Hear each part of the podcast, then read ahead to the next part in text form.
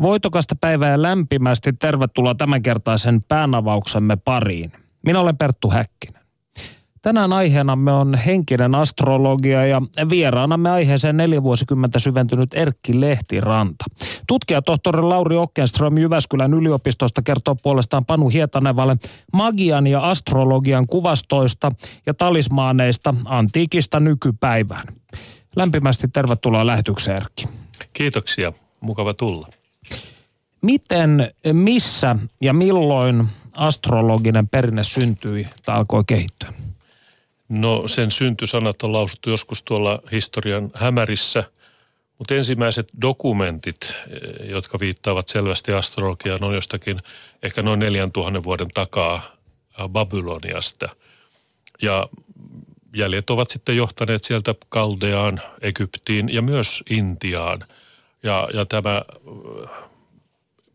voisi sanoa niin kuin astrologian reitti on osittain epäselvä, mikä on vaikuttanut mihinkin, mutta Itä ja Länsi on ollut vuorovaikutuksessa ja, ja todellakin sitten Egyptin kautta hellenistinen maailma omaksui näitä astrologisia perinteitä. Sieltä Uusplatonistit ja niin edelleen. Uusplatonistit toki.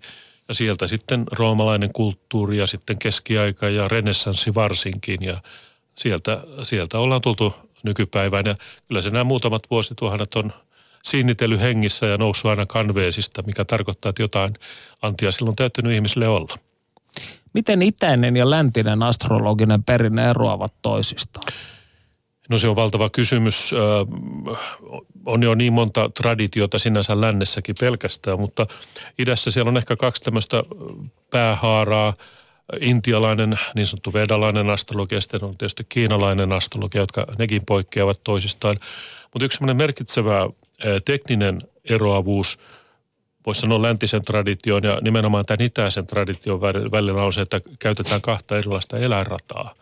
Eli meillä on lännessä tämmöinen trooppinen zodiakki, joka liittyy näihin tasauspisteisiin, voisi sanoa vuoden kulminaatiopisteisiin, seisaukset ja tasaukset ovat niiden määrittäjinä. Ja sitten itäinen vedalainen astrologia taas liittyy ihan puhtaasti astronomisiin tekijöihin, että siellä taas nämä eläinradan konstellaatiot tuolla taivaalla vastaa sitä heidän eläinrataansa, jonka nimi on sideerinen eläinrata. Nämä ovat vähän teknisiä asioita ja nämä erot on olemassa, mutta olen tutustunut myös idän astrologiaan. Olen käynyt paljon idässä, tavannut näitä muun muassa Nepalin kuninkaallisen astrologian ja monia monia muita.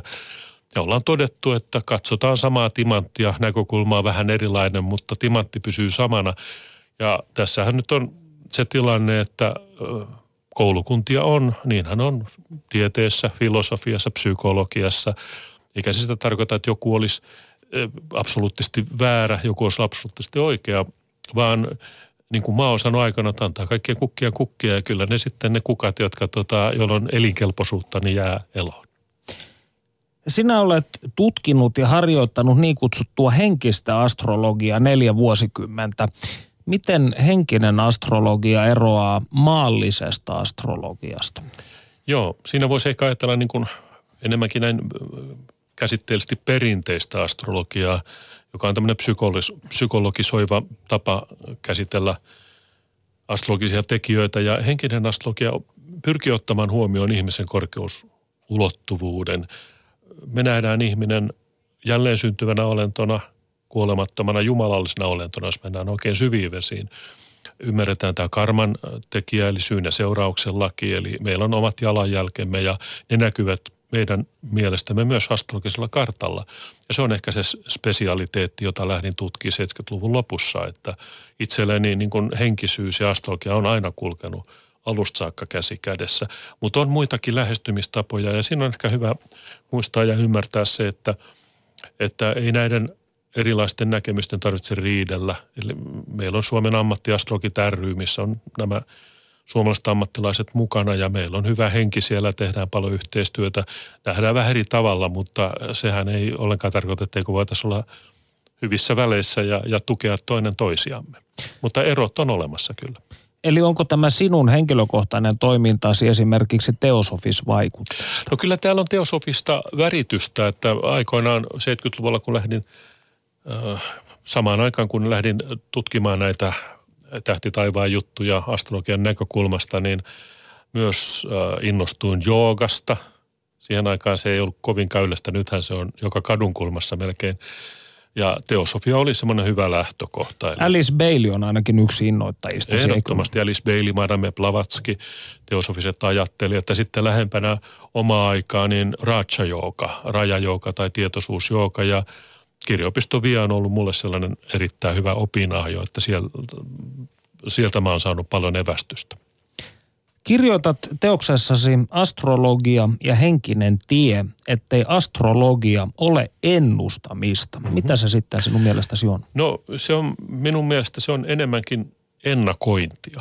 Eli voidaan puhua hyvin, että me tarkastellaan säätiloja, niin kuin joku meteorologi illalla uutisissa sanoi, että huomenna on miinus 30 tai Irma lähestyy, oletko valmis tai mitä ikinä. Ja sen mukaan sitten koitetaan toimia, mutta eihän hän sano, että ota, ota tuota pipo päähän. Eli eh, me jätetään tälle vapaalle tahdolle aina maksimaalinen määrä tilaisuuksia. Eli me ei ennusteta. Että ennustamista tehdään kyllä, mutta, mutta ammattiastrologit niin kuin ennakoi ja, ja säätilat näkyy kyllä oikein hyvin tuolla taivaan sykleissä. Eli tällaista fatalismia, kohtalon uskoisuutta sinä ei liitä astrologiaan? En, en lainkaan. Se on täysin vieras asia. Mitkä sitten ovat astrologiahan siitä keskustellaan hyvin paljon. Ihmisillä on siitä paljon mielipiteitä. Jokaisella on siitä mielipide. Mitkä sinun mielestäsi ovat harhaisia mielipiteitä ja mikä taas asiallista kritiikkiä? No, tämä on ihan ydinkysymys. Sanotaan näin, että monille se kuva on muodostunut aika paljon siis päivälehtien, viikkolehtien, naistenlehtien horoskoopeista – eli mikä, mikä on sitten tämmöistä pintatasojuttua. Se käsittelee korkeintaan aurinkomerkkiastrologia, joka on kuitenkin vain hyvin, hyvin ohutta astrologia. Siinä on ensimmäinen juttu, että sitten kun mennään syviin vesiin, sieltä paljastuu se partituurin rikkaus. Mulla on itsellä musiikkikoulutus ja se usein tykkään puhua astrologisesta kartasta, että se on eräänlainen partituuri ja se avautuu vasta sitten, kun siihen perehtyy. Ja astrologia on käsityöläistaidetta ja tiedettä, jos näin voi sanoa – Eli kun nyt on paljon, tehdään tällaisia tietokonetulkintoja, sehän on helppo tehdä nappia painamalla. Minäkin voisin sitä tehdä, mutta en kuitenkaan tee. Se on johtanut vähän niin kuin harhaan. Että se on johtanut tämmöiseen mekanistiseen tapaan luo, tehdä tulkintoja. Kone ei voi koskaan katsoa sitä niin kuin ihminen, joka katsoo kokonaisuutta ja parhaimmillaan näkee metsän puilta, näkee sen rikkauden, näkee syklit, mitä taivaalla tapahtuu ja – näin poispäin. Kritiikkiä on tullut ja pitää tulla. Niinhän sitä tulee poliitikoille, niinhän sitä tulee tiedemiehille ja uskonnon edustajille. Se kuuluu koulutukseen, mutta mitä mä toivon henkilökohtaisesti on se, että siellä olisi niin katetta mä oon puhunut monen skeptikon kanssa ja jotkut heistä on mun ystäviäni, ei tässä ole mitään mun puolelta mitään vihamielisyyttä, niin usein me keskustelu kääntyy siihen, että mä kysyn heiltä, että minkä kirjan olet viimeksi lukenut astrologiasta – se on väärä kysymys. Oikea kysymys on se, että oletko lukenut yhtään kirjaa astrologiasta ja yleensä melkein aina vastaus on, että se on tasan nolla. Ja sen takia mä oon sanonut, että pienellä tiedolla on suurin ääni. Eli kun ihminen kovin vähän tietää, niin sitten äh, volyymitaso, desibelitaso nousee kovasti. Mutta sitten kun on enemmän tietoa, niin tulee vähän varovaisemmaksi. Ja ainakin toivoisi, että kriitikot sitä, että he pikkusen lukisivatkin ja tutkisivat asiaa, niin voitaisiin päästä kivaan keskusteluun. Eihän meidän ihmisen tarvitse olla niin kuin toistemme kurkussa, vaan katsoa todellisuutta eri näkökulmista ja ne, jotka patentoi totuuden, niillä on se ainoa oppi, ainoa totuus, niin niiden kanssa keskustelut on aika tylsiä. Mutta sitten tieteessäkin ja kriitikoissa, skeptikoissa on avaria, hienoja, upeita ihmisiä. Heidän kanssa on ilo keskustella. No tosiaan siis tämä, mihin viittasitkin, on se, että skeptikkojärjestöt ovat arvostelleet astrologia epämääräiseksi pseudotieteeksi, mm. mutta minua kiinnostaa se, että tulkitsetko sinä astrologian tieteeksi vai onko se sinun mielestäsi enemmän kuin vaikkapa taidetta tai uskontoa? No siinä on vähän elementtejä näistä kaikista tietyssä mielessä. Silloin meidän pitää uskontokin käsittää hyvin laajasti, eikä jonkun dogmaattisen uskonnon näkökulmasta. Mutta taiteellinen aspekti siinä on aina, kun me puhutaan tulkinnasta. niin me puhutaan jollakin lailla, että siinä on tämä luova aspekti, intuitiivinen aspekti, oikean aivopuoliskon kokonaisvaltainen aspekti täytyy olla mukana. Pelkkä analyysi ei riitä. Synteesiin täytyy pyrkiä. Et mä sanoisin, että se on tulkintatiedettä ja taidetta ja silloin meidän pitää venyttää myös tiedekäsitettä. Että sekin on tämmöinen materiaalistinen tieteisuskontohan on nyt vallitseva dogmi tällä hetkellä. Meidän pitää nähdä, että se ei ole ainoa tapa tutkia todellisuutta. Eli tämä todellisuuskäsitys on sitten erittäin tärkeä tekijä myös sen pohjalla, että miten me määritellään asiat. Nämä on hyvin pitkälle määrittelykysymyksiä, mutta niin kuin sanoit, tiedettä, taidetta, tulkintaa, ehkä henkisyyttä, mä sanoisin mieluummin kuin uskontoa sinänsä. Näistä ö, tekijöistä koostuu sitten tämä astrologian erittäin rikas paletti. Baletti ja paletti, miten vaan. Niin Junghan tapasi sanoa tai sanoi elämäkertansa aluksi, että minun on vaikea pitää itseäni tieteellisenä ongelmana ja siksi ei jollain tavalla itse koki olevansa enemmän tällainen taiteilija. Niin sen takia esitin tämän kysymyksen, koska minua kiinnostaa, mihin lokeroon tai lokeroihin sinä tämän harjoitteen ikään kuin sijoitat. No, millaista symboliikkaa henkinen astrologia liittää eri planeettoihin? Voisi sanoa, että astrologia siis sinänsä oli se henkistä tai perinteistä, mitä ikinä, niin sehän on äärettömän rikas nimenomaan symboliikaltaan. Ja, ja jo ammoisina aikoina niin planeettoihin liitettiin, siis hellenistisessä ajattelussa ja muualla, niin erilaisia niin kuin – inhimillisiä ominaisuuksia. Eli nämä jumaluudet nähtiin myös niin kuin inhimillisinä ja näin poispäin. Mutta otetaan jotakin esimerkkejä, vaikkapa aurinko ja kuu. Nämä keskeiset taivaan valot, toinen on meidän järjestelmän keskustähti, kiintotähti ja toinen on meidän, meidän planeettamme kiertolainen, joka elää lainavalolla. Aurinko antaa valon, lämmön, elämän koko meidän planeetalle ihmiskunnalle – ja, ja kuu heijastaa. Sillä ei ole omaa valoa. Et siinä on mielenkiintoinen suhde. Aurinko on, jos puhutaan kiinalaisen näkemyksen näkökulmasta, se on jangia. Se on tätä maskuliinista energiaa. Ja kuu, joka on vastaanottavainen tekijä, on jinja, eli feminiinistä energiaa. Niillä on mukava paritanssi tuolla taivaalla, neljän viikon paritanssia. Se on aina kiinnostavaa ja siellä on varhaisimmat astrologit, astrologiset tekstit ja muuthan puhuu hyvin paljon kuusta nimenomaan. Mm. Että sieltä tämä kuuastrologia on ollut hyvin olennainen osa perinteistä astrologiaa. Ja sitähän on veikkailtu myös uskontotieteilijöiden piirissä, että kuukultti olisi ollut aurinkokulttia jopa varhaisempi. Tosin näistä on hankala, hankala sanoa mitään varmaksi, mutta tällaista spekulaatiota on tullut monesta kyllä, osoitteesta. Kyllä, ja jos miettii näitä kahta tekijää, niin siellä on siis niin kuin lähtökohdaltaan tällainen – maskuliininen ulospäin suuntautuva dynaaminen energia, sitten feminiininen vastaanottava energia. Ja mikä tekee tämän mielenkiintoiseksi on se, että niiden kokoerohan on valtava. Se nyt kaikki tietävät, mutta taivaalla ne näyttää olevan yhtä isot. Ja kun tulee sitten nämä pimennykset, eli toinen peittää toisen – niin kuin nyt, nyt hiljattain oli taas valtava pimennys, niin se tarkoittaa, että niiden merkitys on suunnilleen samanlainen astrologiassa. Kun perinteinen astrologia on tätä aurinkomerkkiastrologia ollut aika pitkälle, niin kuu on erittäin tärkeä tekijä liittyen kotiin, perheeseen, hoivaavuuteen, vastaanottavuuteen, tarpeisiin ja tiedostamattomaan mieleen. Siinä missä aurinko nostaa valoon, se on se yksi symboli kanssa. Tai aina kun aurinko nousee horisontin yläpuolelle, niin kaikki mikä oli pimeän aikaisemmin nousee valoon. Niin kuu sitten taas kätkee paljon. Ja Mistä ku... sinun käsityksesi mukaan nämä, jos aurinko edustaa päivätajuntaa ja tulevaisuutta tai nykyhetkeä, kuu edustaa menneisyyttä ja alitajuntaa, niin mistä nämä symboliset käsitykset ovat sinun mielestäsi uineet inhimillisen tietoisuuden virtaan?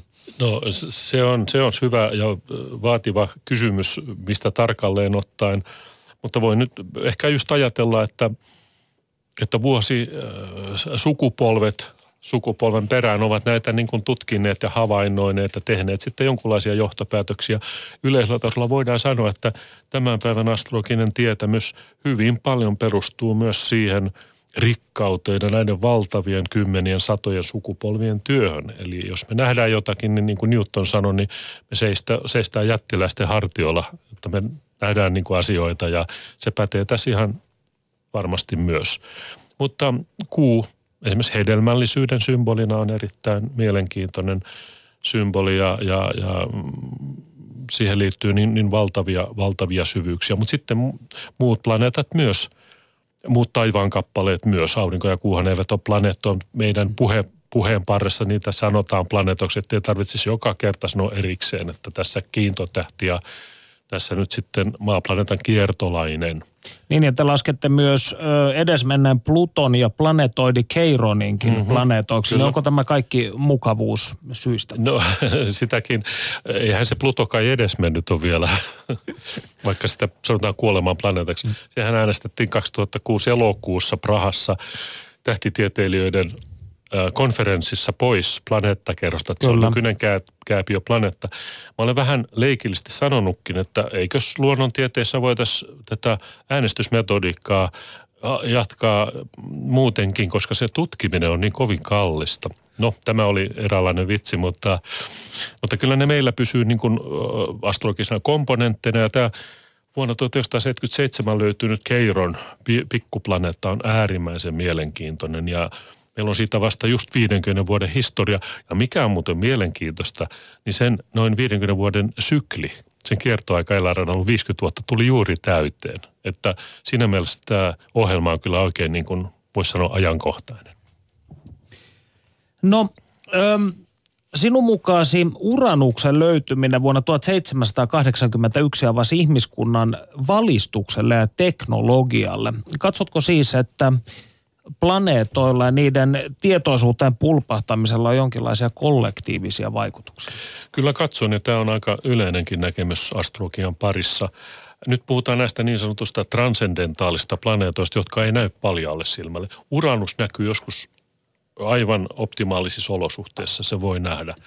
Mutta noin yleisesti ottaen, niin äh, ne on vaatinut teleskoopin. Ja kun planeetta on löytynyt, Uranus siis 1700 80-luvulla, Neptunus 1840-luvulla, Pluto 1930-luvulla, niin kaikkiin näihin liittyy tiettyjä, voisi sanoa ihmiskunnan kollektiivisessa tietoisuudessa olevia laajoja askeleita. Uranus, vallankumoukset, vallankumousten vuosikymmen, teknologinen vallankumous esimerkiksi. Ja oliko se niin, että ensimmäinen, ää, ää, ensimmäinen tapaus, missä ihminen nousi ilmapallolla tuonne korkeuksiin, tapahtui just silloin – Mä en ole tästä ihan varma, mutta näin muistan lukeneeni. Eli ihminen jotenkin vapautui vähän niin kuin painovoiman kahleista silloin. Ja, ja sitten kun Neptunus löytyi 1840-luvulla, niin sitten taas nämä henkiset liikkeet, spiritualismi ja vähän myöhemmin teosofia nousivat esiin. Eli siellä oli tällainen jonkunlainen ää, synkronisiteetti näin jungilaisittain sanottuna näihin kollektiivisen tietoisuuden – avartumisiin. Ja Pluto taas 1930 niin liittyy muun muassa sitten atomivoiman käyttöönottoon, mikä on tuonut sitten monia ongelmia. Joukkovoima, fasismi, tämmöiset tekijät liittyy Pluton energia, se on valtavan voiman lähde tuolla taivaalla, vaikka se on tavattoman pieni, tavattoman kaukana ja tavattoman hidas. Et kääntää verrannollinen, se on ikään kuin voiman – voiman planeetta. Näin me luetaan, että kun planeetta löytyy, niin katsotaan mitä on ajassa ja mikä voisi niin kuin liittyä tähän. Mutta jos otetaan vielä Uranus tekijä esille, niin Uranus liikkuu taivaalla ihan eri tavalla kuin kaikki muut planeetat. Ja Uranusta on aina pidetty erikoisuuksien planeettana. Se tuo yllätykset, erikoisuudet, odottamattomuudet. Se hallitsee modernia teknologiaa, se hallitsee okkulttisia tieteet, muun muassa mm. astrologiaa. Siellä on tämä erikoisuuden – energia mukanaan. Studiossa siis Perttu Häkkinen ja Erkki Lehtiranta. Keskustelemme henkisen ö, astrologian aatehistoriasta. Ja tässä vaiheessa kuunnelkaa, mitä Panu Hietaneva on iloksemme askarellut. Perttu Häkkinen. Astrologian historia on alkanut jo ennen ajanlaskumme alkua, mutta sen kulta-aika oli renesanssi.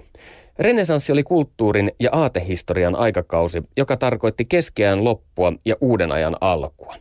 Mutta miksi sen henkinen ilmapiiri oli erityisen suotuisa astrologialle? Entä mistä oli kyse niin kutsutussa kuvamagiassa ja kuinka magia ylipäänsä liittyi astrologiaan? Tavoitin taidehistorian tutkijatohtori Lauri Okkenströmin Firenzestä, jossa hän toimii vierailevana tutkijana European University Instituutissa. Hän vie meidät pian renesanssin, magian ja astrologian maailmaan. Tänä päivänä valtaosa ihmisistä pitää astrologiaa pseudotieteenä, mutta renesanssin aikaan se oli piinkovaa tiedettä, jota opetettiin myös yliopistoissa. Miksi astrologia istui niin hyvin renesanssin henkeen ja sen maailman kuvaan? No tokihan astrologiaa oltiin harjoitettu jo antiikista ja keskiajalla. Ja voi sanoa, että se istui varsin hyvin kaikkien uuden ajan alkua edeltäneiden aikakausien ajatteluun. Mutta tosiaan juuri 1400-luvulla astrologiasta tuli vielä aiempaakin suositumpaa, varsinkin eurooppalaisen yläluokan keskuudessa, ja voi puhua hieman itseään ruokkineesta muoti-ilmiöstä.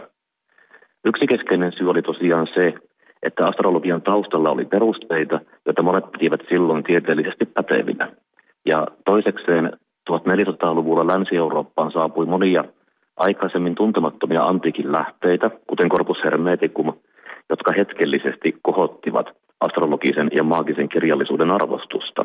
Tänä päivänä lähes kaikki maailman ihmiset hyötyvät tavalla tai toisella tieteen läpimurroista, mutta näkyykö astrologia tavallisen ihmisen arjessa, vaikkapa siellä Italiassa, renesanssin synnyin seuduilla? No voidaan sanoa, että se mitä me nykyään kutsuisimme taikausko, taikauskoksi laajemmassa mielessä – läpäisi kyllä koko yhteiskunnan, mutta oppinut astrologia oli enemmän yläluokkainen ilmiö.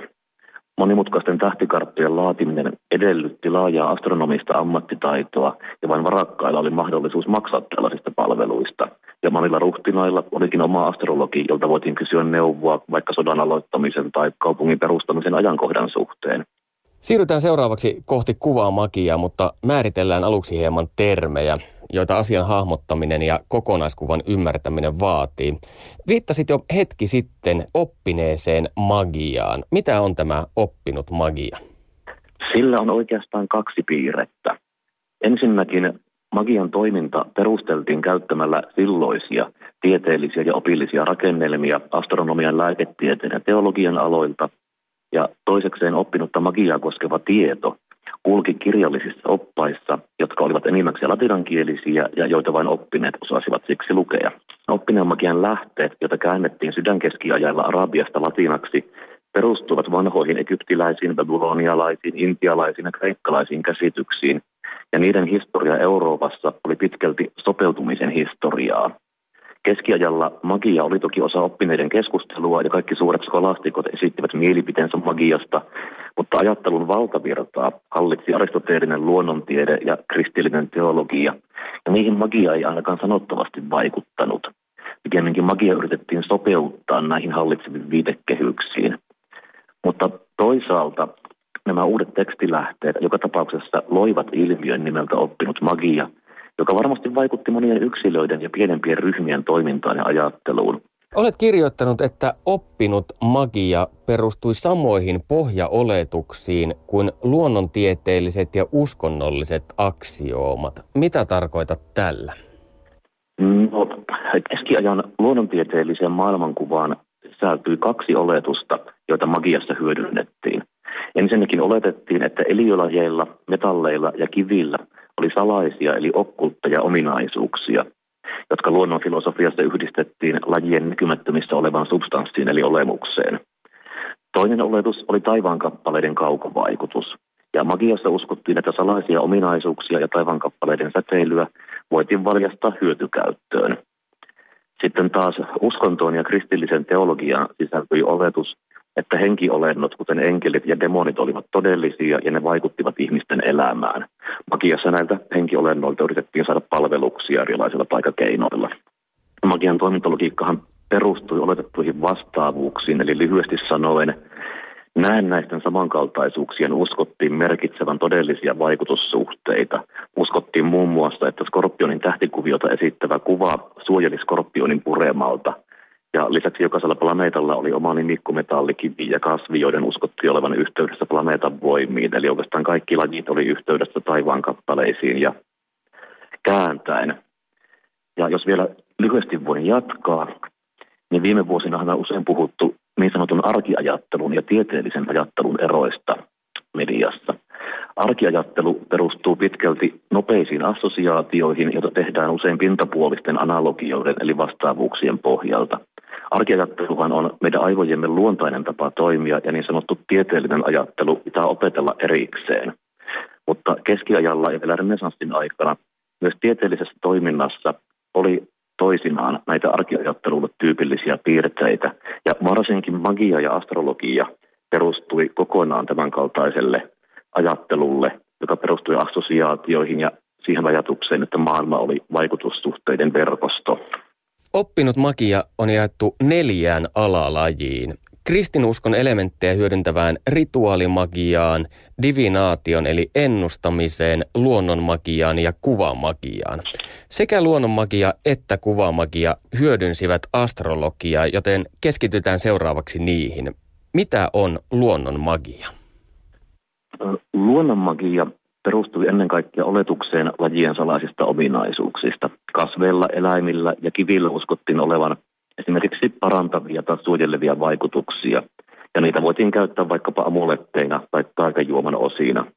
Planeettojen ja tähtikuvioiden uskottiin vahvistavan säteilyllään näitä salaisia ominaisuuksia, ja sen takia kuvatalismaaneissa saatettiin käyttää planeetan tai tähtimerkin kuvaa.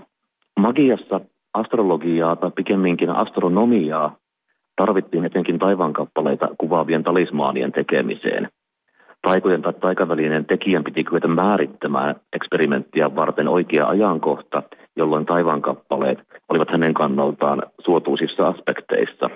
Siirrytään sitten seuraavaksi kohti kuvaa magiaa. Kuinka sen uskottiin toimivan käytännössä ja mihin sillä oikein pyrittiin?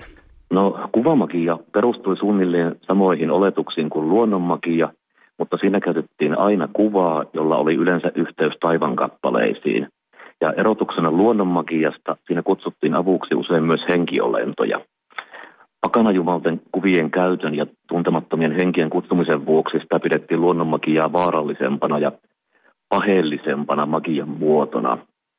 Ja yleisesti ottaen näiden kuvien oli tarkoitus tuoda omistajalleen terveyttä, hyvinvointia, menestystä ja onnea niin sodassa rakkaudessa kuin liiketoimissakin. Mutta tunnetaan toisaalta myös vahingoittamiseen pyrkiviä kuvaohjeita, joiden päämääränä oli jonkun henkilön tai kaupungin tuhoaminen. Millaisia olivat nämä kuvamagiassa käytetyt kuvat? No yleisimpiä kuvia niistä lähteistä, joita me tunnemme, olivat tähtimerkkien kuvat, kuten mainittu skorpioon ja planeettajumalten kuvat. Planeetat, kuten Venus tai Mars, kuvattiin antiikin tapaan ihmishahmoisina, mutta niiden kuvaustavoissa oli mukana paljon itämaisia piirteitä. Kuinka tätä kuvamagiaa sitten harjoitettiin käytännössä? Liittyykö siihen jonkinlaisia rituaaleja? Ja jos liittyi, millaisia ne olivat? Kyllä liittyy monenlaisia. No ensinnäkin kuvia voitiin kantaa kaulariipuksessa tai jalokivessä, joka oli upotettu sormukseen.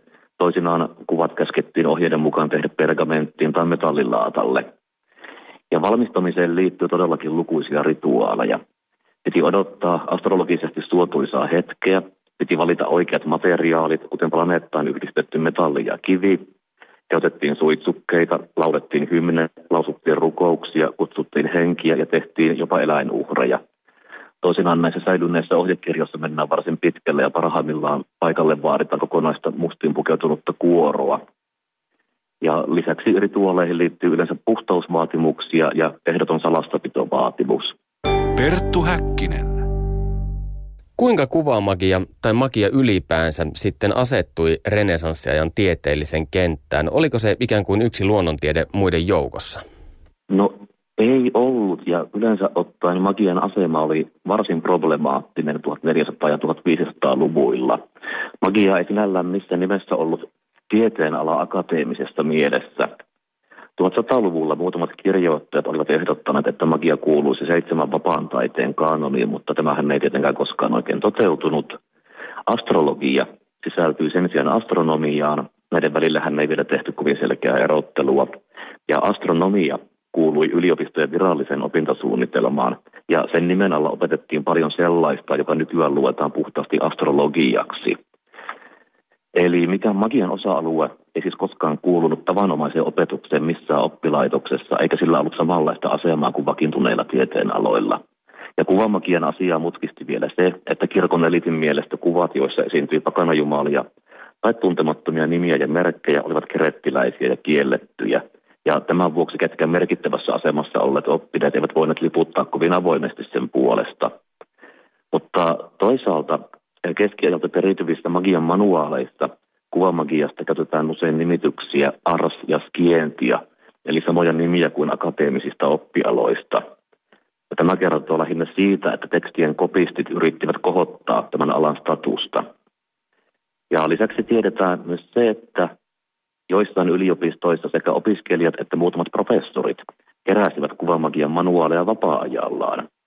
Tällaista tiedetään tapahtuneen ainakin Karkovan yliopistossa 1400-luvulla. Kuinka pitkään astrologia sitten säilyy osana akateemista maailmaa ja millaiset tieteelliset läpimurrot ja maailmankuvan muutokset sysäsivät sen pseudotieteiden joukkoon? No voidaan sanoa, että astrologia säilyy astronomian osana ja magia ja esoteeriset lähteet akateemisen yleisen kiinnostuksen kohteina karkeasti ottaen 1600-1700-luvuille saakka. Ja 1800-luvulle tultaessa ne olivat painuneet täysin marginaaliin. Yleisesti ottaen uudet metodit, eli systemaattinen empirismi, eksperimentaalisuus ja matemaattinen pohja – kuvosivat ne tieteelliset aksioomat, joihin magia ja astrologia olivat perustuneet. Eli oikeastaan mikään yksittäinen innovaatio ei tehnyt magiasta pseudotiedettä, mutta koko tieteellisen maailmankuvan muutos teki. Kuinka magia tutkitaan tänä päivänä? Sinä olet viitannut tässä keskustelussa jonkinlaisiin kuvamagian manuaaleihin, mutta mitä kaikkea on säilynyt renesanssista 2010-luvulla? No, minähän itse tutkin magiaa taidehistorian ja historian näkökulmista, joten keskityn niihin. Eli magian historiaa tutkitaan nykyään samoin kuin mitä tahansa muutakin historian osa-aluetta. Ainahan näin ei ole ollut. Eli sitä tutkitaan osana ihmiskunnan yhteistä historiaa ja ilmiönä, jonka tuntemus voi kertoa jotain olennaista menneisyyden yhteisöistä. Ja työ tosiaan perustuu lähteisiin ja niiden ymmärtämiseen. Ja meillä on säilynyt eurooppalaisesta magiasta, sanotaanko 1100-luvulta alkaen tuonne 1600-luvulle asti suuri määrä käsinkirjoitettuja magian manuaaleja ja oppaita. Ja sitten 1400-luvun loppupuolelta alkaen vähän oppineempia ja painettuja lähteitä, muun muassa Marsilio Ficinon ja Cornelius Agrippan kirjoitukset, jotka sitten loivat pohjan myöhemmälle modernille okkultismille ja esoteerisuudelle – mutta jos tämä kysymys tarkoitti sitä, että mitä renesanssin astrologiasta ja magiasta on aivan konkreettisesti säilynyt, niin vaikkapa lehtien horoskoopit ja TV-astrologian toiminta on renesanssin astrologian suuria perillisiä. Ja myös monet nykyajan esoteeriset virtaukset perustuu pitkälti renesanssiajan oppaisiin. Näkemyksesi mukaan renesanssiajan magian ja astrologian tutkiminen on hyödyllistä myös siksi, että se auttaa hahmottamaan tänä päivänä käytävää keskustelua, jossa tehdään pesäeroa tieteen ja pseudotieteen välille. Mitä oikein tarkoitat tällä? No tarkoitan sitä, että lähinnä ajatellen näitä, minkälaisia hyötyjä magian tutkimus voi antaa nykyihmiselle. Konkreettisimmillaan se voi antaa tarpeellista tietoa monien vaihtoehtoisten hoitomuotojen todellisista historiallisista juurista ja teoreettisista taustoista.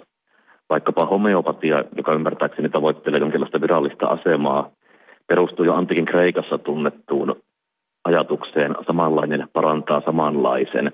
Eli kyseessä on tällainen vastaavanlainen löyhän analogian perustuva assosiatiivinen ajatusmalli, johon myös renesanssin magia perustui. Ja lisäksi nykyään on tosiaan internetissä kaupitellaan hyvin paljon erilaisia terapioita ja palveluita, jotka pohjautuvat keskiaikaisen tai renesanssiajan astrologiaan ja magiaan, vaikka tällaisia kukkauute- ja tähtieliksiirikursseja, joiden mainostetaan auttavan ihmisiä. Käytännössä ne pohjautuvat välikäsien kautta nimenomaan keskiaikaisen salaisten ominaisuuksien teoriaan ja varasrenesanssin magian manuaaleihin, jotka kuuluu tähän esikopernikaaniseen tieteelliseen maailmaan. Mutta usein näiden puutteiden ja terapioiden mainostajat välttävät tämän termin keskiaikainen käyttöä, koska se voisi paljastaa liian helposti niiden pohjautuvan sellaisiin teorioihin, jotka on ajat sitten osoitettu täysin paikkansa pitämättömiksi. Ja ehkä sitten tärkeimpänä pointtina magian ja astrologian historia voi paljastaa myös sen, miten altis ihmismieli ylipäätään on viettelevälle tarinalle ja irrationaalisiin analogioihin pohjautuvalle helpolle selitysmallille. Oikeastaan magian strategia oli hyvin samanlainen kuin nykyisen poliittisen populismin ja valeuutisten strategia. Eli se tarjosi tenhoavan tarinan ja yksinkertaisen apukeinon, joka oli kaikkien saatavilla. Se pohjautui helppojen analogioiden ja assosiaatioiden käyttöön. Ja tällä tavoin se onnistui hivelemään ihmisaivojen yksinkertaisimpia, emotionaalisesti värittyneitä tiedonmuodostuksen mekanismeja. Eli hieman kansanomaisemmin ilmaisten kyse on kauniisen paperin kääritystä humpuukista. Perttu Häkkinen. Näin siis tutkija tohtori Lauri Okkenström Jyväskylän yliopistosta Panu Hietanevan haastattelussa. Ja meille on tullut kysymys huutolaatikosta kansan parista. Erkki Lehtiranta, missä kaikessa astrologiaa kannattaa hyödyntää? Kun teen isot kaupat, mieti riskien ottamista tai sitä, että onko nyt hyvät mahdollisuudet löytää kumppani. Onko tällaisissa hyötyä? No kyllä, tässä on, ollaan siellä, voisi sanoa tämmöisen perinteisen astrologian ydinvesissä jollakin tavoin. Näitähän juuri kysytään ja, ja astrologian yksi keskeinen ydinidea on tämä, että ajalla on laatu.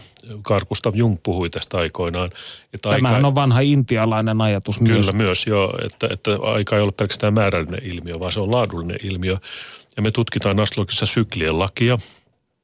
Taivaan kappaleella on oma rytmiikka, joka on helposti määriteltävissä. Ja meidän näkemys on se, että siellä on tietyt edistystekijät. Jättiplaneetta Jupiter yleensä laajentaa, avartaa – tuo runsautta mukanansa. Silloin 12 vuoden sykli ja kerran 12 vuodessa on tämä pingo, kun se ylittää oman sijaintinsa syntymäkartalla. Ja sitten on sen vastine, tämä tämmöinen voisi sanoa polainen pari, Saturnus, joka on rajoitusten, hidasteiden, rakenteiden planeetta. Ja silloin 29,5 vuoden sykli, joka jakautuu neljään, noin seitsemän vuoden sykliä. Kyllä me katsotaan aina nämä syklien taitteet, että kun Saturnus on kehissä – Kroonos eli isäaika, niin silloin kannattaa mennä varovaisin askelin ja yleensä uuden aloittaminen ei ole kovin fiksua, mutta vanhan loppuun saattaminen sen sijaan yleensä on, silloin poltellaan jäitä. Eli me katsotaan näitä laatuja ja energioita ja pyritään niistä sitten antamaan käytännön vinkkejä ja tämän toimivuus on vain osoittautunut todeksi. Mä oon tehnyt itse ehkä noin 7000 tulkintaa kuudelle, kuudelle mantereelle – ihmisille, joita on siis professoreita, kansanedustajia, kaikkien tuntemia julkiksia. Meillä on vaitioluvelvollisuus, eli nimeä ei oteta tässä tietystikään esille, mutta siellä se on vaan todentunut tämä laadullinen puoli ja syklisyys. Me annetaan vinkkiä, mutta me ei mennä vapaan tahdon alueelle. Me kerrotaan mieluumminkin nimenomaan tämä säätila, että nyt, nyt on edullista. Vaikka kun Jupiter ja Venus kohtaavat hauskasti aina silloin tällöin, niin sanotaan näin niin kuin romantiikan näkökulmasta, sehän on sehän on hauskaa ja kivaa. Eli silloin kannattaa takoa. Silloin kannattaisi niin kuin vähän liikuskella. Eihän ne mielenkiintoiset ihmiset soittele luultavasti kotiin, vaan pitää mennä sinne, missä sattuu ja tapahtuu. No, sinun mukaasi monet astrologit pelkäävät Saturnusta ja Plutoa. Mm-hmm. Mistä syystä? Sinä mainitsit, että Saturnus on teidän tulkintanne mukaan tällainen rajoitteiden ja obstaakkelien ja hidasteiden planeetta, Kyllä. mutta miksi Pluto on niin pelottava? No joo, tuossa voisi ehkä sanoa, ehkä astrologit eivät nyt niin pelkää, mutta astrologian harrastajat saattavat pelätä, koska näillä molemmilla taivaankappaleilla on semmoinen pelottava maine. Eli Saturnus nimenomaan hidasteiden planeettana ankarana isäaikana – tuolla taivaalla, joka ei anna mitään namuja. Ei, ei, tuo, ei ole mikään sadan metrin juoksuneen Jusein Boltin planeetta, vaan se on maratonarin planeetta. Mutta tärkeä planeetta sen suhteen, mitä meidän tulee tietää itsestämme. Eli silloin ö, haasteellinen maine, mutta se on mainettaan parempi. Se pitää vaan ymmärtää, että se testaa lihaskunnon. Et silloin kun Saturnus on aktiivinen, niin silloin katsotaan, ää, mistä puusta meidät on vuoltu. Eli staminaa testataan. Silloin. Kyllä. Järkevyyttä, realistisia odotuksia, kestävyyttä loppuun saattamista ja, ja niin edelleen. Nämä on niitä saturniaanisia vahvuuksia. Ja Pluto taas sitten tämä kääpioplaneetta, niin se on suurimpien syvällisimpien muutosten planeetta. Ja sen takia varsinkin ihmisille, joilla on itsessään tämmöinen syvä muutosvastarinta, niin se on hankala kaveri. Sen kiertorata on hyvin hidas, siis 250 vuotta taivaalla, kun se kiertää tämän eläradan ympäri, mikä tarkoittaa, että se ei elämän aikana ehdi te- tehdä monta kontaktia syntymäkarttaan. Mutta silloin, kun se tulee, niin se on eräänlainen vedenjakaja mikä tarkoittaa sitä, että asiat muuttuvat. Tästä mä oon puhunut varmaan siis satojen, jollei tuhansien asiakkaiden kanssa, että silloin muuttui. Että ikään kuin elämä kirjoitettiin uusiksi, kun Pluto tulee. Se on järisyttävä kontakti. Ja, ja äh, mä oon kirjoittanut yhdessä mun kirjassani, että Pluton kaava menee jotenkin näin, että tunteaksesi korkeutesi sinun tulee tuntea syvyytesi. Eli Pluto etenee jossakin suhteessa vertikaalisesti – Eli se menee syviin kerroksiin, se menee sinne varjon arkkityypin maailmaan, mistä Carl Gustav Jung puhui hyvin paljon. Hän oli hyvin viisas ihminen ja tutki muuten hyvin paljon astrologiaa ja näki, että se on ihan relevantti tiede. Eli näille toonisille tasoille niin sanotusti. Kyllä, kyllä, syviin, syviin vesiin. Ja monethan eivät halua mennä sinne. Elämä on pikkukivaa, eikö niin, että kun se menee tässä rutiineissa ja samalta pysäkiltä nousee aina samaan aikaan bussiin ja – leimaa kello, kellokortti samaan aikaan ja näin poispäin. Mut sitten, kun se pitää ahdistuksen pois. Niin, mutta sitten kun Pluto tulee, niin sitten, sitten katsotaan kortit ihan uudestaan. Ja monelle se on eräänlainen niin kuin jälleen syntyminen tai syvä transformaatio. Katarsis. Mm, että se ei ole niin kuin hauska planeetta ehkä silloin, kun se on kohilla ja sen vaikutus kestää usein pitkään, nimenomaan sen hitaan liikkeen takia. Mutta sitten kun se on ohi ja pöly on laskeutunut, niin monet katsoo aivan uusin silmin tätä maailmaa ja todellisuutta ja voivat jopa sanoa, että olihan mahtava juttu, ei ollut kivaa silloin, mutta nyt mä näen uusin silmin asioita. No nyt kun olemme tässä kolmisen varttia lämmitelleet, voimme käydä todella tiukkaan jargoniin käsiksi. Erkki Lehtiranta, mitä ovat eläinradan huoneet ja aspektit? Huoneet on niitä alueita, 12 huonetta, jotka lasketaan tietyillä matemaattisilla tekijöillä, joihin me ei tässä voida mennä, niin ne on niitä alueita, joissa nämä, nämä planeettojen energiat, jotka suodattuu eläradan kautta ja saavat värityksen eläradan merkeistä, niin missä nämä energiat tulevat tänne, voisi sanoa, maalliseen maailmaan. Eli huoneella on omat sisältönsä. Esimerkiksi ensimmäinen huone – liittyy minä-kuvaan hyvin paljon. Että jos siellä on joku planeetta tai useampikin, niin ne värittää sitten omalla painotuksellaan ihmisen minäkuva, joka on niin olennaista. Se kuva, minkä kautta me nähdään itsemme. Onko se positiivinen, onko se heikko, repaleinen ja niin poispäin. Neljäs huone esimerkiksi on sitten kotielämän perusta, perhe, herkkyys, tunteisiin liittyvät asiat – erittäin tärkeä huone. Seiska huone, kumppanuus, mutta ei pelkästään siis se lähin kumppanuus, vaan läheiset ihmissuhteet ja liikekumppanit ja ne asiat, mitä me opitaan matkimalla muita. Ne näkyy hauskasti seiskahuoneen kautta. Kymppihuone siellä kartan katolla on ura tai rooli ja kunnianhimo.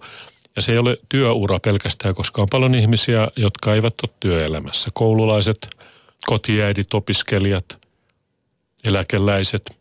Eli kaikille heillä on joku rooli, jonka kautta heidät nähdään. Ja kymppihuone kertoo taas tästä ja näin poispäin. Eli se on meille hyvin tärkeä asia tämä huonesijainti. Huonejärjestelmiä on useampia ja niistä sitten välillä kritisoidaan astrologiaa, että kun ei ole yhtä ainoata totuutta, mutta siitä puhui jo tuossa aikaisemmin, että tämä ei ole niin yhden totuuden tämmöinen dogmijärjestelmä. Tämä sallii erilaisia näkökulmia. Ja mun mielestä totuus ja toimivuus kävelevät käsi kädessä. Kaikille oppilaille niin aina ehdotan tätä. Ei mitään, että teen näin kuin minä. En mä halua mitään erkkismejä, erkkiklooneja maailmaa. Mä haluan äh, ihmisiä, jotka ajattelee omilla aivoillaan, mutta anna evästystä, että näin voit tehdä ja tutkit tätä ja katso todellakin, mikä toimii. Mikä se toinen sun kysymys oli? Huoneet ja Aspektit. Aspektit. Aspektit ovat määräkulmia planeettojen välillä, yleensä 30 asteen kerrannaisia tuolla taivaalla. Eli äh, miten planeetat ovat sijoittuneet suhteessa toisiinsa. suhteessa toisiinsa. Ja Siinä, sitä voitaisiin verrata vaikka musiikki, musiikkiin. Eli joskus ne tekevät hyvää musiikkia, pehmeätä musiikkia, harmonista musiikkia, joskus taas aika tiukkaa musiikkia, jatsia tai miten se halutaankin sitten nähdä. Mutta välillä niillä ei ole tämmöistä kontaktia, eli ne ei ole näissä määräkulmissa. Ja silloin ne eivät, ne eivät niin kuin resonoi keskenänsä. Eli silloin niillä ei ole tämmöistä yhteistä säveltä. Ja tämä on ihan perusastrologiaa. Eli tämä astrologian kielioppi on niin kuin peha, mitä mä opetan. Eli planeetat, eläinrata, huoneet, aspektit. Kun me opitaan nämä suuraakkoset, me saadaan aika kiva – näkemysasioihin, mutta nyt kannattaa muistaa, että suomen kielestä taitaa olla 26 aakkosta noin suunnilleen. Astrologian peruskieliopis on 39-41 riippuen vähän näkökulmasta. Ja pelkästään auringon ja kuun välillä on 12 potenssiin kaksi kombinaatiota, eli 144, kun otetaan aurinko, kuu ja nousumerkki, mikä on hyvin tärkeä tekijä. Itäisessä horisontissa syntymähetkellä ollut eläinradan merkki on nousumerkki. Meillä on 12 potenssiin kolme tekijää, eli 1728 tekijää, niin se rupeaa kertomaan siitä, että kuinka, kuinka rikas kielioppi tämä lopulta sitten on. Että tämä on myös näiden niin sanottujen kriitikoidenkin hyvä muistaa, että, että nyt ei pelata vain ollaan aurinkomerkkikortteella, vaan katsotaan aika, aika isoa niin kuin kokonaisuutta. Toisaalta jotkut ovat kritisoineet sitä siitä kulmasta, että tämä merkkien ja kombinaatioiden ikään kuin laajuus ja suuri lukumäärä ikään kuin on, tekee astrologiasta epämääräistä, eikö näin ole? No ei se välttämättä tee epämääräistä, mutta se tekee tietysti haasteellisen. Mutta nyt mä vertaan tätä, kun mulla on musiikkikoulutus ja, ja on opiskellut lukemaan ja säveltänyt itse lukenut partituureja. Aluksi se näyttää ihan mahdottomalta, että ei sitä ymmärrä Erkkikään, kun on niitä mustia täpliä viivastolla, että miten ihmeessä tästä saa tolkkua. Kun sun silmä oppii katsomaan, mikä on merkitsevää, niin sitten yhtäkkiä avautuu koko se valtava partituuri jollakin tavoin ja kun sisäinen kuulo kehittyy, niin sä rupeat kuulemaan suoraan, sinun tarvitsee mennä pienolla pimputtamaan. Niin mä vertaan tätä aika paljon siihen kartan avautumiseen myös, että se on eräänlaista musiikkia. Siellä on syklit kätkettynä ja vähän niin kuin tahtilajitkin, jos ajatellaan, että siellä on Marsin nopeata marssimusiikkia ja sitten Saturnuksen hitaat sävelet ja näin poispäin. Ja tämä analogia ehkä siihen suuntaan voi Eli olla. erilaisia patterneita, eri pituisia patterneita, erilaisia tahtilajeja. Kyllä. No nyt hyvin tällainen keskeinen kohta, joka itse, itseäni tai kiinnitti huomioni tässä teoksessasi. Toteat siinä Carl Gustav Jungia mukailen, että henkinen astrologia on enemmän symbolinen kuin kausaalinen järjestelmä. Siteeraan sinua. Planeetat eivät siis pääsääntöisesti aiheuta näitä tapahtumia, vaan tapahtumat on ajoitettu osumaan yhteen esimerkiksi transiitteihin – progressioihin ja muihin kehittyneisiin tulevaisuuden kartoitustapoihin koodattujen merkittävien syklien kanssa. Nyt joudut kyllä avaamaan tätä akausaalista teoriaasi kuulijoillemme. Toi oli, toi oli upea suoritus. Sä pystyt tuon yhdellä hengenverolla lukemaan. Olen ammattilainen. Hyvä.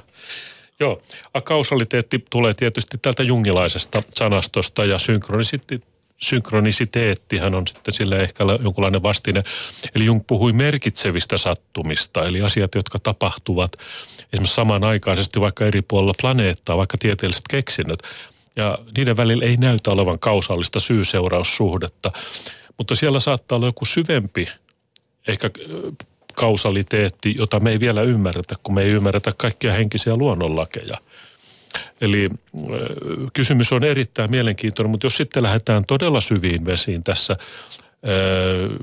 puhuttiin aluksi tästä mun taustasta, niin vähän niin kuin tämmöinen teosofisväritteinen tausta, usko jälleen syntymisoppiin, usko karman lakiin, usko siihen, että me synnytään tänne ei sattumalta, vaan tarkoituksella kehittyäksemme, kasvaaksemme täyteen mittaamme ihmisinä.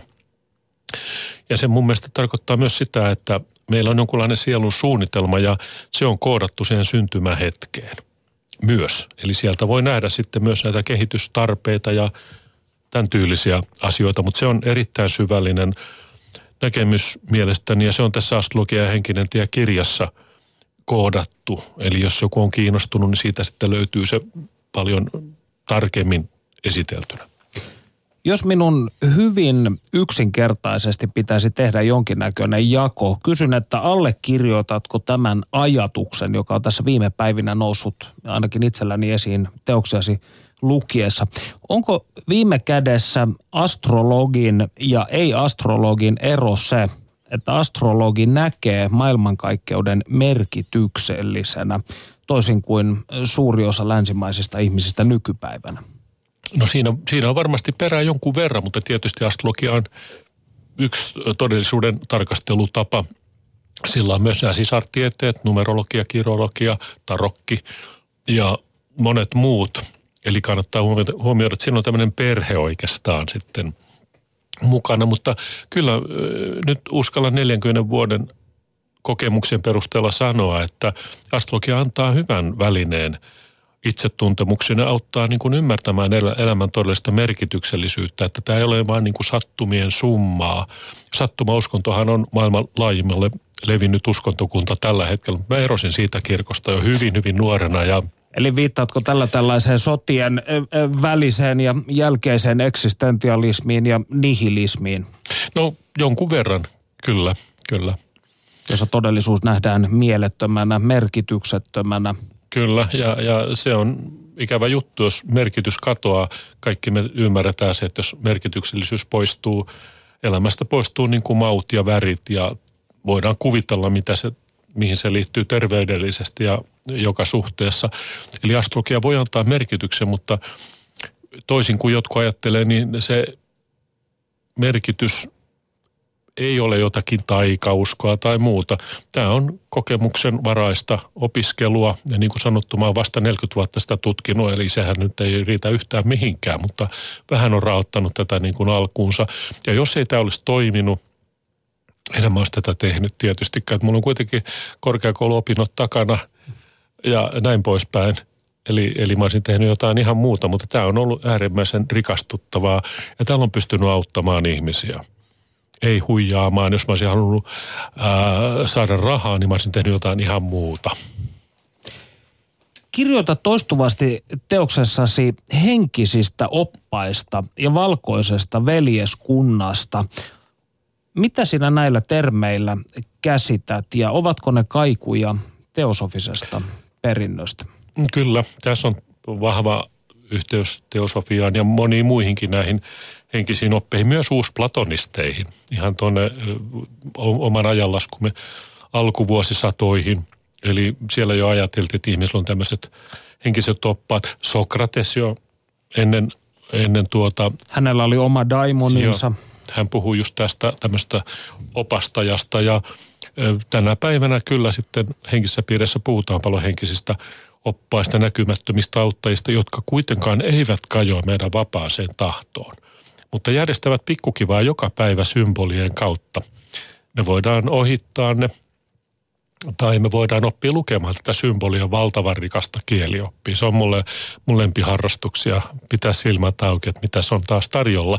Se voi olla villielä, joka kulkee pihan poikki tai auton rekisterikilpi tai jotakin, joka niin kuin sanottu voidaan helposti kuitata sattumana, mutta hereillä oleva ihminen saattaa löytää mielenkiintoisia merkityskerroksia näistä arkisistakin asioista. Valkoinen veleskunta ja sisarkunta yhtä lailla jälleen tulee teosofian kautta esille. Ja aina on ollut tämmöisiä ajatuksia myös idässä näistä veljeskunnista, että on ihmisiä, jotka ovat halunneet yhdessä sitten lähteä rakentamaan parempaa tulevaisuutta ja opiskella yhdessä. Jos me ajatellaan ihmistä – jälleen syntyvänä olentona, niin sitten me voidaan kyllä ajatella, että jotkut ovat voineet päästä hyvin pitkälle. Ja joskus puhutaan mestareista, sekin sana on vähän, sekin käsite on tietysti vähän kärsinyt inflaatiota, mutta kuitenkin puhutaan siitä, että on tämmöisiä henkisesti hyvin kehittyneitä ihmisiä, jotka sitten opastavat omalla tavallaan oppilaitaan – et sen olen omaksunut ja tästä on henkilökohtaista kokemusta. Uudessa kirjassani todellisuuden lukutaito kerron tästä oman tämmöisen kuolemanrajakokemuksen kautta myös, että nämä on ollut ihan siis omakohtaisia. Nämä ei ole vain teoria ja ulkoa opittuja asioita. Mutta ovatko nämä valkoisen veljeskunnan jäsenet tai henkiset oppaat jonkinnäköisiä yliinhimillisiä jumal-olentoja jo lähestulkoon, vai mitä sinä tällä ilmineeraat? No kyllä mä enemmän ajattelen, ei mennä minnekään yli ihmisoppeihin. Meillä on vähän huono kaiku tällä sanalla tuolta muutaman vuosikymmenen takaa. Mutta hyvin kehittyneet olennot, ihmiset kyllä. Adepteja. No joo, puhutaan adepteista, puhutaan vihityistä. Tätähän teosofisessa kirjallisuudessa on vaikka kuinka paljon sitten. On näitä mestareita, mestari Saint Germain, mestari Kuthumi, Kuthumi Lal Singh, El Moria Khan, Hilarion ja, ja niin edelleen. Ja sanotaan, että he kanavoivat näitä kosmisia energioita tällä planeetalla. Heillä on omat oppilaansa, jotka sitten elävät täällä aineen maailmassa ja pyrkivät tuomaan tänne valoa. Ja sitähän me tarvitaan. Repimistähän tänne on saatu ihan riittävästi. Nyt on aika paikata ja eheyttää. Mun mielestä tämä valotyö on tätä. Ja nämä mestarit, niin pitkälle kuin minä heitä ymmärrän ja tunnen, eivät koskaan halua itseään nostettava minnekään jalustalle – mulle se viesti on tullut näin, että otatko Erkki hanskat käteen, meillä on tarjota duunia. Ja musta se on kiva juttu. Me ollaan tullut, tultu tekemään valotyötä jokainen omalla tavallaan ja valotyötähän voidaan tehdä missä vaan. Tieteessä ja uskonnoissa ja vaikkapa liike-elämässä. Että jos on, jos on rakkautta paljon, niin yleensä sitä sitten haluaa antaa muille. Tähän on nyt lopetettava. Lämmin kiitos vierailusta Erkki Lehtiranta. Kiitoksia, oli tosi mukava tulla. Me palaamme asiaan ensi viikolla. Siihen saakka valoa. Yle puheessa. Perttu Häkkinen.